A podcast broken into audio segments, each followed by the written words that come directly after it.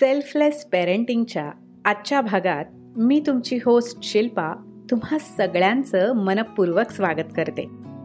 आज बरेच दिवसांनी पुस्तक परिचय घेऊन येते पण यावेळेस तो करून देणारे त्याच पुस्तकाचा लेखक म्हणून एक भाग असणारे तसंच गेली पंधरा वर्ष शिक्षण क्षेत्रात त्यातही प्रायोगिक शिक्षणात नवनवे प्रयोग करणारे आणि सगळ्यात महत्वाचं म्हणजे कम्युनिटी बेस्ड लर्निंगच्या आधारावर स्थापन केलेल्या अनुभूती नॉलेज अँड रिसर्च फाउंडेशन या संस्थेचे संस्थापक प्रसाद मणेरीकर अर्थात प्रसाद दादा करून देणार आहेत.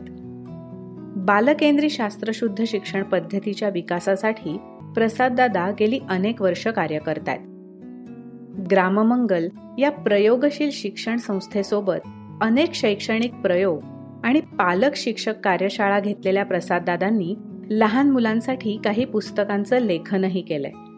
तर अशा या बहुआयामी व्यक्तिमत्वाकडून पालकांसाठी अतिशय उपयुक्त अशा एका पुस्तकाचं विवेचन आज आपण करणार आहोत. चला तर मग ऐकूया प्रसाद दादा कुठलं पुस्तक घेऊन आलेत आपल्यासाठी. तर प्रसाद दादा सेल्फलेस पेरेंटिंग या आपल्या मराठी पॉडकास्टमध्ये तुमचं खूप खूप मनापासून स्वागत. नमस्कार.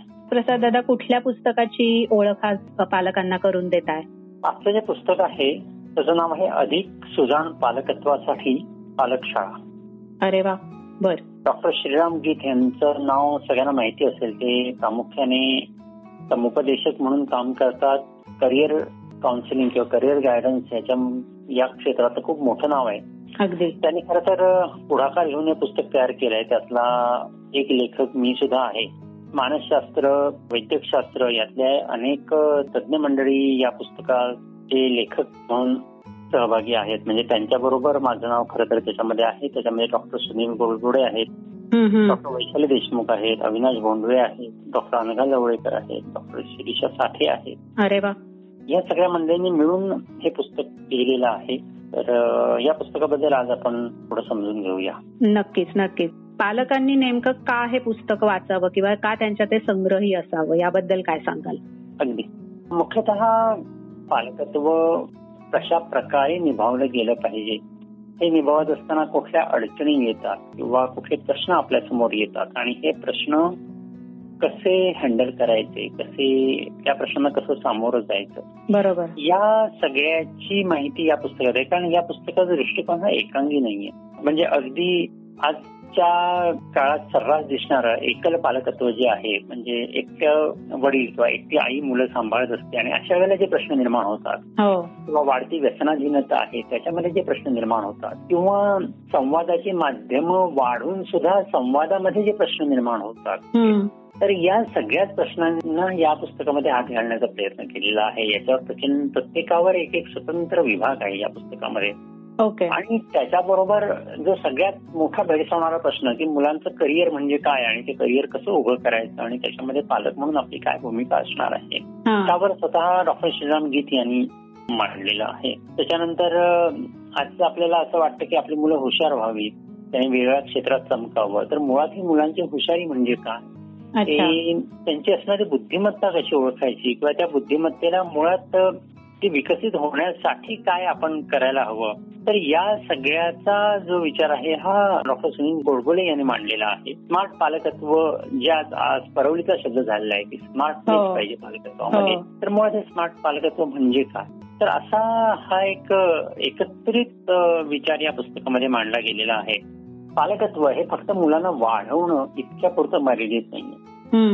पालकत्वाचा मुख्य विचार हा मुलांनी भविष्य काळामध्ये सक्षमपणे उभं राहण्यासाठी त्यांना तयार करणं हा त्याचा महत्त्वाचा भाग आहे. आणि आपल्या समोरची अडचण अशी आहे की ज्या भविष्य काळासाठी आपण मुलांना म्हणजे ज्या भविष्य काळात त्यांनी उभं राहावं असं आपण म्हणतोय तो भविष्य काळात आपल्याला माहिती नाहीये. खरं पंचवीस वर्षापूर्वीची अवस्था वेगळी होती पण आजची व्यवस्था अशी आहे की दररोज काही ना काही बदलतंय दररोजचा रोज घेतलेला फोन तिसऱ्या दिवशी नवा जुना झालेला असतो. अशा वेळेला या अनिश्चित अशा भविष्य काळासाठी जर आपल्याला मुलांना उभं करायचं असेल तर आपली पालक म्हणून भूमिका काय असायला हवी? कारण पालकत्व म्हणजे केवळ मुलांना वाढवणं त्यांना हवं नको ते बघणं त्यांच्या शिक्षणाची तरतूद करणं किंवा त्यांनी काय करावं काय करू नये याचे निर्णय घेणं इतकी ती मर्यादित नाहीये. आपण ती इतकी मर्यादित करून ठेवली आहे. खरं तर ते अधिक व्यापक आणि अधिक विचारपूर्वक निभावण्याची बाब आहे. आणि त्यामुळे हे जर आपण पालकत्वाचे विविध आयाम समजून घेतले तर कदाचित आपण ते अधिक जबाबदारीने निभावू शकू कारण ती जबाबदारी आहे आपण पालक झालोय आणि आता चला पुढे जाऊया. इतकी ती मर्यादित दृष्टीने त्याच्याकडे पाहण्याची गोष्ट नाहीये. म्हणून हे पुस्तक मला असं वाटतं की वाचलं पाहिजे. कारण हे पुस्तक केवळ तुम्ही कसे वागा किंवा काय करा हे सांगत नाही. तर त्याचे जे सगळे शास्त्राधार आहेत हे शास्त्राधार घेऊन हे पुस्तक आपल्यासमोर येतं. आणि मूल आणि त्याचे त्याच्या आवडीनिवडी काय? मूल आणि करिअर काय? मूल आणि त्याच्याशी आपला जो संवाद साधायचा आहे तो काय? मूल आणि व्यसनाधीनता काय? याच्या संदर्भात जे सगळे तिढे आहेत ना तर हे हो. सगळे तिढे की जे आज पुन्हा पुन्हा अधिक गहिरे होत जाताना दिसत आहेत. तर हे तिढ्यांकडे आपण कसं बघितलं पाहिजे? म्हणजे तिढे सोडवण्याचे सगळेच मार्ग तुम्हाला या पुस्तकातून मिळतील असं नाहीये. तिढ्यांकडे आपण काय दृष्टीने बघितलं पाहिजे की ज्यामुळे आपल्याला आपलं मूल किंवा आपण यातलं वर्तनाच्या संदर्भातली स्पष्टता आपल्यामध्ये येईल आणि ते काम हे पुस्तक निश्चितपणे करतं असं मला वाटतं. कारण या पुस्तकाचा उद्देशच मुळात तो आहे. हे काही सगळ्या प्रश्नांची उत्तर देणारं पुस्तक नाहीये. पण प्रश्नांकडे कसं बघावं? आपल्या मुलांकडे कसं बघावं? आपण जे काही पालक म्हणून भूमिका आपली आहे त्या भूमिकेकडे आपण कसं बघावं? हे हे पुस्तक अधिक नीटपणे स्पष्ट करतं असं मला वाटतं. आणि एक लेखक म्हणून त्याचा जो माझा सहभाग आहे तोही मी याच अर्थाने त्याच्यामध्ये घेतलेला आहे की आपण आपल्याकडे पालक म्हणून कसं बघू त्या दृष्टीने आपण आपल्या मुलांकडे आणि त्यांच्या भविष्याकडे बघणार आहोत. त्यामुळे भविष्यकाळातले जे काही प्रश्न आहेत आपल्यासमोर दिसणारे ते आजच्या आपल्यासमोर असलेल्या प्रश्नांपेक्षा काही प्रमाणात वेगळे आहेत. आजच्या काळात जे मूळ आपल्यासमोर येत आहे मी वेगळ्या अर्थाने म्हणतोय की संशोधनाच्या माध्यमातून जी मुलं आपल्यासमोर येत आहेत म्हणजेच मूल कसं असतं हे जे आपल्याला विविध शास्त्रामध्ये संशोधन असतील त्यातनं जे येते ते आपण जर आधाराला घेतलं तर आपल्यासमोर वागणारं जे मूल आहे ते आपल्याला अधिक नीटपणे समजायला मदत होते. म्हणजे मूल कुठल्या वयामध्ये तार्किक विचार करू शकतं? मूल जे काही बोलायला लागल्यानंतर सतत बडबड करतं त्याच्या मागचा अर्थ काय असतो? सगळ्याचं स्पष्टीकरण आता आपल्याला या सगळ्या संशोधनातून मिळायला लागलंय.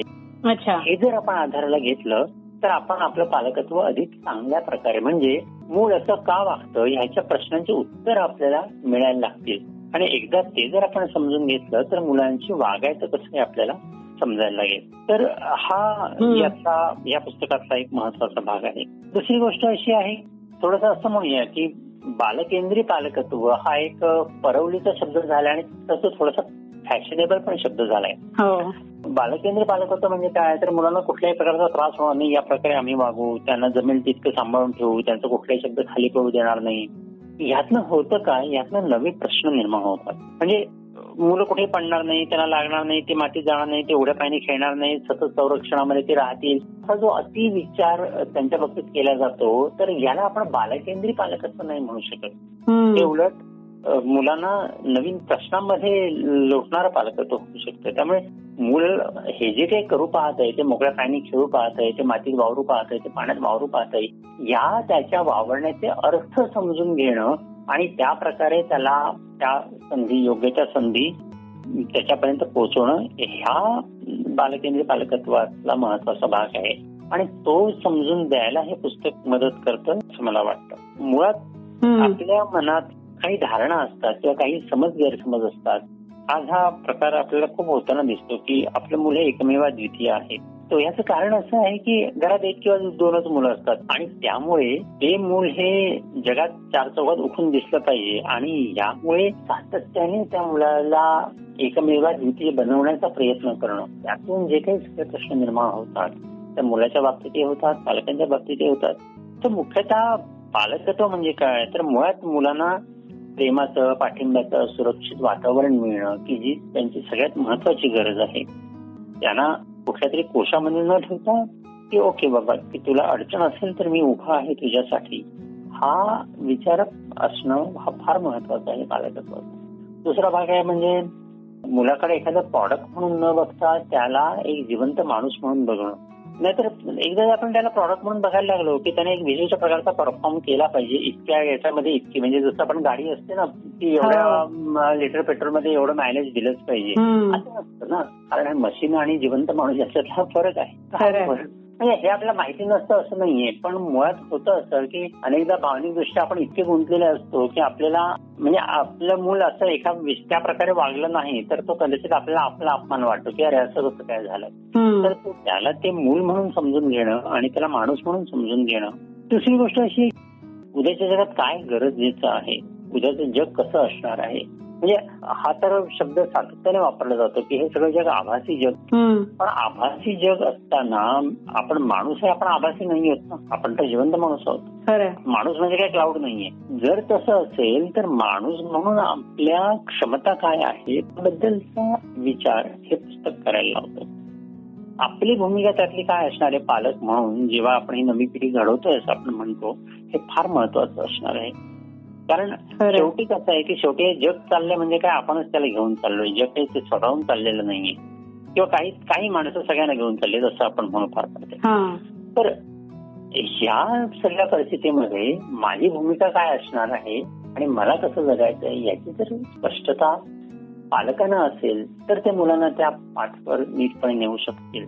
आणि मग तो सगळ्यामध्ये तो तो संवादात असेल तो त्यांना दिल्या जाणाऱ्या स्वातंत्र्यामध्ये असेल तो स्वतःचं पालकत्व म्हणून स्वतःची भूमिका निभावण्यामध्ये असेल या प्रत्येक ठिकाणी हा सच्चपणा हा विवेकपणा कसा असला पाहिजे? तर या सगळ्याचाच विचार हे पुस्तक आपल्याला देत. मस्त. वा. मला असं वाटतं प्रसाद दादा आपण बऱ्यापैकी पालकांना अंदाज या तुमच्या आतापर्यंत तुम्ही जे काही सांगितलं त्यातून आला असेल की हे पुस्तक का आपल्या संग्रही असणं गरजेचं आहे? फक्त जाता जाता मला एकच गोष्ट तुम्हाला विचारायची की तुम्ही स्वतः सुद्धा प्रयोगशील शिक्षणात जवळजवळ दोन हजार पाच सालापासून तुम्ही कार्यरत आहात. हो. आणि मुलांसाठी तुम्ही पुस्तकंही लिहिलेली आहेत. आणि मुळात आता तुम्ही जे गोषवारा आपण म्हणू शकतो जो काही सांगितलात तर त्यातून ह्या पुस्तकाबद्दलची माहिती तर नक्कीच मिळाली आपल्या पालकांना पण एक जाता जाता शिक्षण तज्ज्ञ म्हणून जर तुम्हाला संदेश द्यायला सांगितला मी तर तुम्ही काय द्याल आज? मी तज्ञ म्हणून नाही पण एक निरीक्षक म्हणून नक्की सांगू शकतो की एक मॉन्टेसरीचं एक खूप छान वाक्य आहे. आणि मला जे म्हणायचे ते त्या वाक्यामध्ये त्यांनी फार छान म्हटलंय की तसं शिकवावं हे मुलांनीच मला शिकवलं. अशा अर्थाचं मॉन्टेसरी वाक्य आहे फार छान. तर माझं असं म्हणणं आहे की पालकांनी जर मुलांचं निरीक्षण करायला सुरुवात केली आणि कुठल्याही प्रकारचा स्वतःच्या मनातल्या विचार किंवा काही न तिथे आणता नीट निखळपणे मुलांचं निरीक्षण करायला सुरुवात केली. तर मुलांना काय हवंय? मुलांना काय करावं वाटतंय? मुलं कशी वागतायत? हे आपल्याला छानपणे समजू शकतो. मला असं वाटतंय की हा निरीक्षण मुलांचं करणं समोर मूल कसं दिसतंय आपलं हे बघणं हे फार महत्वाचं आहे. की आपण घालवायला लागलोय सध्याच्या काळामध्ये. आणि हे फक्त पालक नाही हे पालक असतील शिक्षक असतील समाज असेल जे जे मुलांबरोबर काम करतात त्यांच्यासाठी हे फार महत्वाचं आहे. शास्त्र काय सांगताय? ह्या सगळ्या बाबी जरी खऱ्या असल्या तरी आपल्या डोळ्यांनी काय समोर दिसतंय? आणि ते नीटपणे बघणं आणि ते दिसतंय ते समजून घेणं ही खूप मोठी गरज आहे आजच्या काळात असं मला वाटतं. मस्त. फारच छान.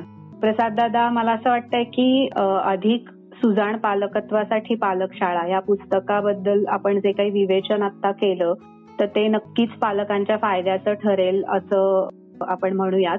आणि तुम्ही आज सेल्फलेस पेरेंटिंगच्या आपल्या या एपिसोडसाठी वेळ काढलात. आणि अगदी थोडक्यात पण खूप छान विस्तृतपणे आपण असं म्हणू शकतो की पुस्तकाबद्दलची माहिती आम्हाला सगळ्यांना दिली. तर त्याबद्दल खूप धन्यवाद आणि आपण नक्कीच परत भेटूयात. धन्यवाद. धन्यवाद.